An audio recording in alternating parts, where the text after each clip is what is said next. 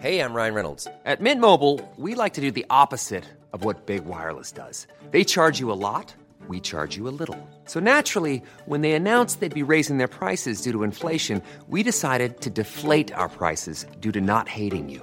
That's right. We're cutting the price of Mint Unlimited from $30 a month to just $15 a month. Give it a try at mintmobile.com slash switch. $45 upfront for three months plus taxes and fees. Promo rate for new customers for limited time. Unlimited more than 40 gigabytes per month. Slows. Full terms at mintmobile.com.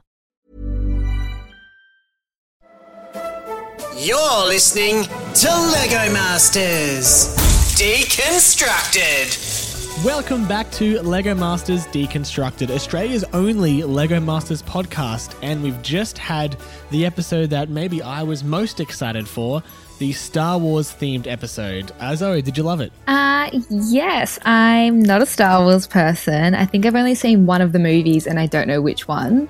Um, but I still enjoyed it. I still felt like I kind of knew enough vaguely about it to kind of work out what was going on and what was working and what wasn't. Yeah, they definitely did their best to try and explain to non Star Wars people what was going on and what they were looking for and what was going to be a good build and what was going to be a bad build. But I, I did sort of have not issues, but I did have some thoughts on the way they went about doing that. And it's tough because obviously you want to make sure that anyone can understand what's going on because obviously not everyone's seen every movie, and that's totally fine. But also, I think some of the contestants who were fans of Star Wars maybe struggled a little bit with some of the briefs they were given, but we'll get into that. Yeah, I think some of them got a little overwhelmed and excited. Uh, naturally, there was a whole second brick pit dedicated to Star Wars bricks, so I imagine that would have been very exciting. There's also stormtroopers all through the building, which was like stressful to watch. oh, that's one fun note. So I don't know if you remember, but when the stormtroopers first appeared, one of them walked in and sort of like knocked their head mm-hmm. on the roller door that is a specific reference to Star Wars because that happens and it's like an Easter egg in the Star Wars in the first Star Wars movie oh. ever made. That happens and it was like a funny thing. And so when they re-released the movies later on, they put like a sound effect of a doink to make it look like it was intentional. Oh. So I think that was like a little wink to people who'd seen the movies a couple times. Yeah, that's a fun little hint. So, the challenge that they had was to create a vehicle that would live in the Star Wars universe, and they were split up into the dark side, the light side, and then there was like the middle gray side. I don't know what that was. Yeah, it was kind of a bit weird. First of all, I want to point out that you can't really divide up the universe like that.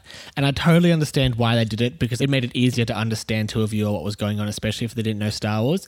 But for teams like Trent and Josh who are really into Star Wars, I imagine that brief must have been really confusing because the light side and the dark side specifically refer to Jedi, mm-hmm. but then they were building ships that were like themed after the Imperials or after the mm. First Order or after the Resistance, which isn't like a Jedi thing. But there's also not like a grey side. That's not a thing. It was just like other characters that aren't specifically Jedi or not Jedi right. or Sith or whatever. So again, I totally understand why they did it, but I do think that teams like Trent and Josh and the teams that were really heavy Star Wars fans might have found that a bit difficult to build with. Yeah, even as a viewer, I found that whole grey middle side a bit confusing because, I mean, the dark side and the light side are like very well known things about the Star Wars universe. Like, even without with only seeing one movie, I could tell you that dark side is probably darker, like blacks and grays and sharper lines.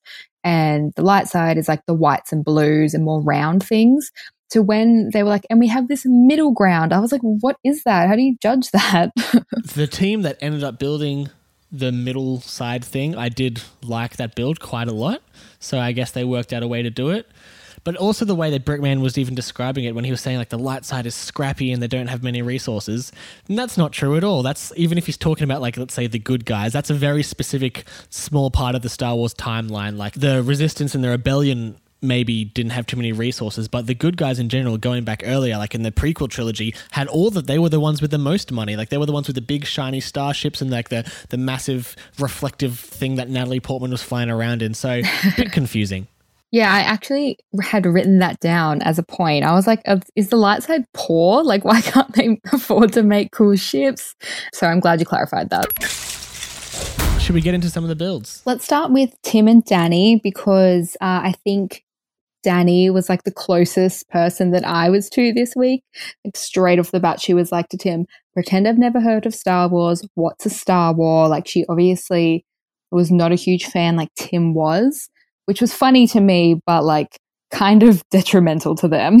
Well, it did kind of feel like Tim was, I don't want to say being mean, but he was being a little bit over the top about how she didn't know anything about Star Wars and kind of treating it as like she couldn't do anything, which kind of feels maybe like she could have still helped build even if she didn't know the ins and outs of the universe, right?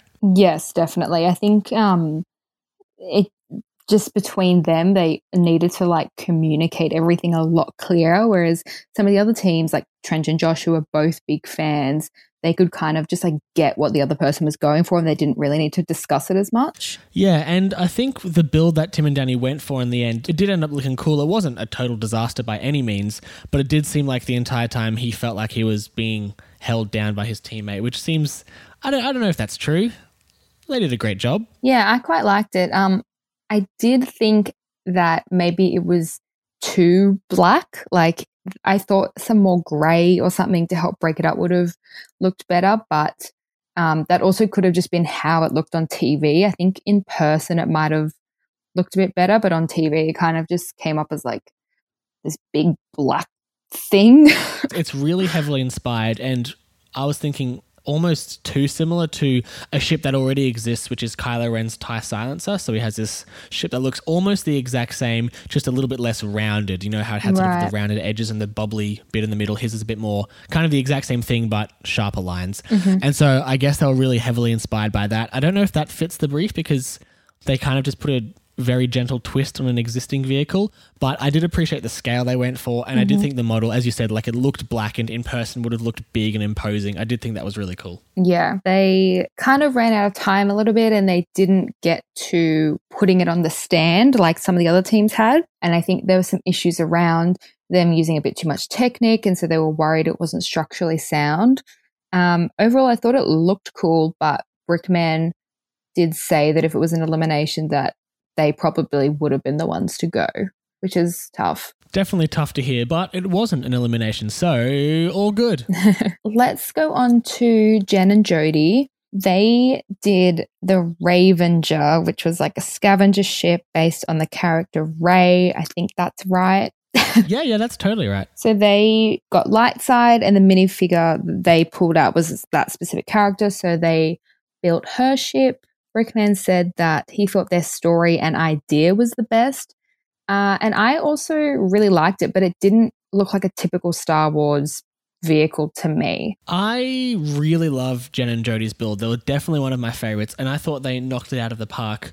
I think it looked fairly Star Warsy. I think my issue with it, getting like pretty specific, is that it didn't make sense for the story for Rey to have this big, fancy looking flying ship while being a scavenger, if that makes mm. sense. Like in yeah. the actual stories, when she's a scavenger, she has like a little rundown land speeder, but also just in general, someone who's scavenging parts, but then has this beautiful, brilliant ship. Yeah. Those two things felt a bit weird to me, but that's just a story element. I think the the build itself looked really cool. It looked like it should be in space, maybe mm-hmm. not in a desert potentially, but it looked great. Yeah, I was a little bit confused by that, but I thought it might have just been me not knowing the story. The other thing that Brickman picked up on was that yeah, they had this like sandscape kind of thing, but then elements like the cage and the stormtrooper were off that, so it kind of became a little bit confusing. Yeah, I get what he was saying where the sand didn't extend and then like the stormtrooper was hanging just like on the table as opposed to being part of the model.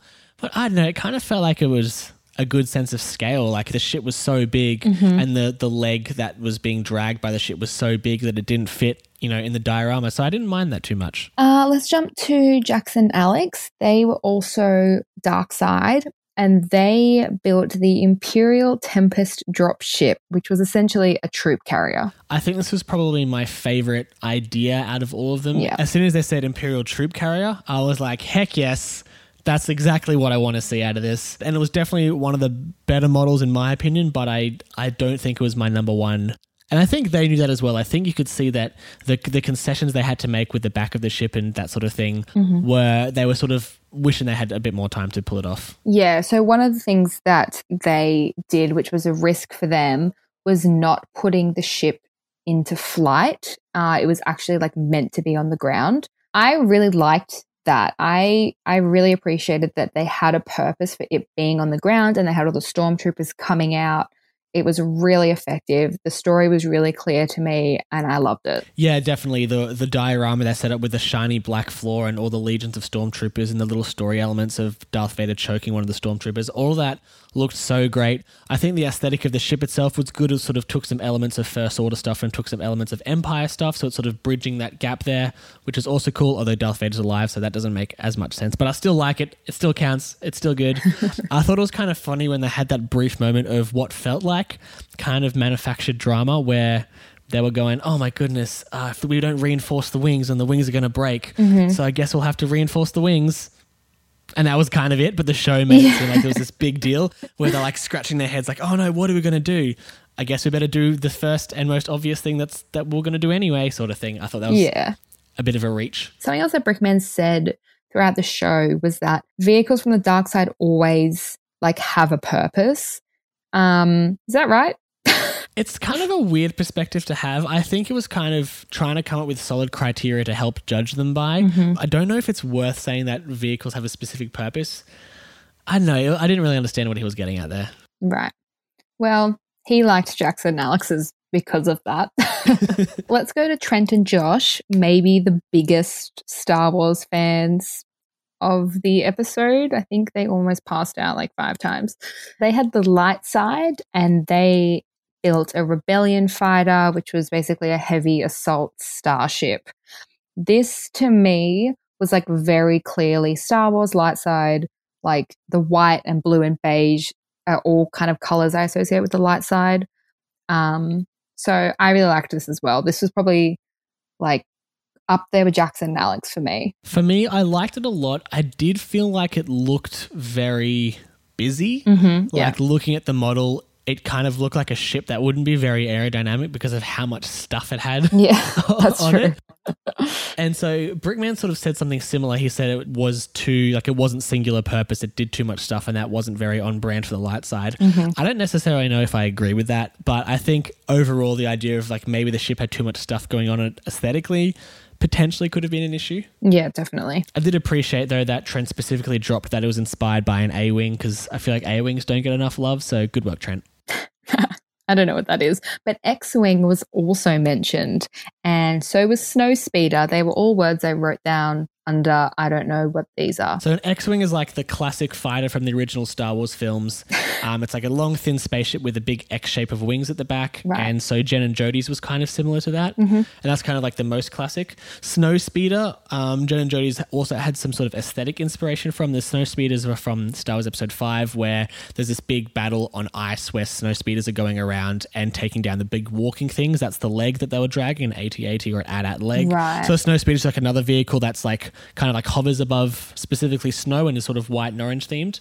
And then things like A wings and Y wings, which you might have heard are just other types of ships that are also around in space. And lastly, Andrew and Damien had the grey middle ground, um, and they built a bounty hunter ship. Yeah, I thought theirs was really cool. And once again, they're constantly building Lego that looks like it's come straight out of a Lego set. Like it looks like the pictures you'd see on the front of a box of Lego. I think they always have been ticking that box more than any other team. Yeah, one thing that Andrew really wanted to focus on with this build was making it playable, uh, which definitely was not the brief, but I think Andrew just can't help himself sometimes. So that was really cool that you could kind of take the layers apart and it was actually like a Lego set. Yeah, and it had like three different layers as well, which is a, a lot going on. Yeah, they had heaps of cool little details in that as well. Like they had the jail cell with the different sides split up.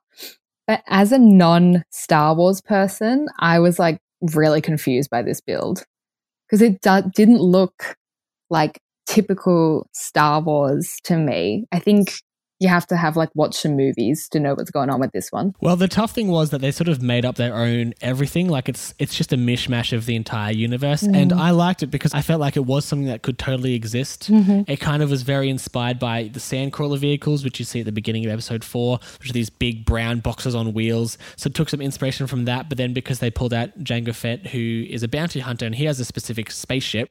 They took some aesthetic inspiration from that and sort of applied it as well. So it was kind of a mishmash of all these different characters in a way that felt really plausible to me. Well, I mean, as plausible as a fictional story can be, mhm. obviously. So obviously their build was a bit harder than the others because of everything you just said. but because of that, I, I do feel like Brickman was easier on them. Like he didn't say a single bad thing about it, whereas the others definitely got some criticism as well. Um, so this is like one of those builds where it really highlights how hard it is to judge all these different things when some things are harder than others and some people nail one bit but don't nail another bit like that just like really highlighted that for me I think I think that's fair. And Brickman seems like he's the chillest dude in the world, but having that position must be so tough to have all that responsibility. So I didn't disagree this week personally, at least. yeah so andrew and damien obviously won uh, which meant that they can't play the golden brick that they won at the very start of the competition because the next build is the last build that they're allowed to play it for because they're not allowed to play it in finals week. But they obviously got immunity for that. So I guess they just take it home. I feel like this is another example, and maybe it's just us as viewers not being there, but it seems like Lego Masters every now and then will just make up rules randomly. Mm. Like they were never told that they can't play it during finals week. And so if I was them, I'd be like, yes, we have this brick in finals week. I mean, I would it makes sense you can't play it in the grand final, obviously, but like in the third last episode or the second last episode, I'd be like, yeah, sweet, we can play it then. And then they're just like, nah, we decided that you can't. I feel like I'd be sad. Yeah, I hope that that was explained to them at the start and they knew that taking those risks every week when they weren't playing it. To me, it makes sense not being able to play it in finals week. And I think that's like for every kind of reality TV competition where they have some sort of like immunity advantage. That's a fairly common thing is like a certain amount of episodes at the end you're not allowed to play your advantage. You're a Survivor expert. Is it the same? Is it like that in Survivor? Yeah, that's exactly what I'm referring to. Okay, well, I mean, that's fair enough. but yeah, I hope that was explained to them at the start and not just like randomly thrown on at the end. We'll assume so. I'm sure there's a lot that happens that we don't see in the final episode. Yeah. You're listening to Lego Masters Deconstructed. so the preview for tomorrow night's episode looks like it is some sort of underwater build. Like they have to build something that lives in the water. And I imagine like whether or not things float and weight is really going to come into play here. Yeah, it's not just like a underwater themed build. It's like literally the models are going to be underwater. Yeah. So it seems like the show's gone. We only have four teams competing in this round. We can start spending some ridiculous money to make ridiculous builds because they had these massive aquarium tanks in the studio in the preview. It looks like. I think this build's going to be hectic. Yeah, I'm looking forward to it. I wonder if any of the builders are qualified scuba divers and if that's going to give them an advantage because they can just like jump in the water and build underwater the entire time. Yeah, I wonder if they actually are meant to build in the water or if it's like they build it on land and then just put it in water. I hope they have to build in water. Yeah, I hope so as well. But from the preview, it looks like they built it and then put it under. But who knows? It's hard to sort of tell from the 10 seconds they show you. So I guess we'll see. yeah. Thanks so much for listening to Lego Masters Deconstructed, Australia's only Lego Masters podcast. Make sure you subscribe to the podcast on whatever podcast app you use. Hopefully, you can find us there. And we'll have episodes out for every episode of the TV show, as well as a couple of exclusive interviews here and there. We've already got interviews with Annie, Summer and Iona, and Jane Starney up, so make sure you give those a listen. If you have any thoughts on the episode, disagree with us, want to get in touch, feel free to hit us up on Instagram. I'm at Zoe Peck underscore. And my Instagram is at Parente Swagging. Thanks so much for listening, guys, and we'll see you next time. Bye.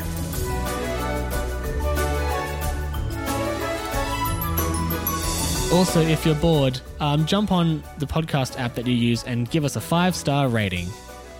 Thank you. Thanks. oh no, we talked over each other. Ever catch yourself eating the same flavorless dinner three days in a row? Dreaming of something better? Well, HelloFresh is your guilt free dream come true, baby. It's me, Keke Palmer. Let's wake up those taste buds with hot, juicy pecan crusted chicken or garlic butter shrimp scampi. Mm. Hello Fresh. Stop dreaming of all the delicious possibilities and dig in at HelloFresh.com. Let's get this dinner party started.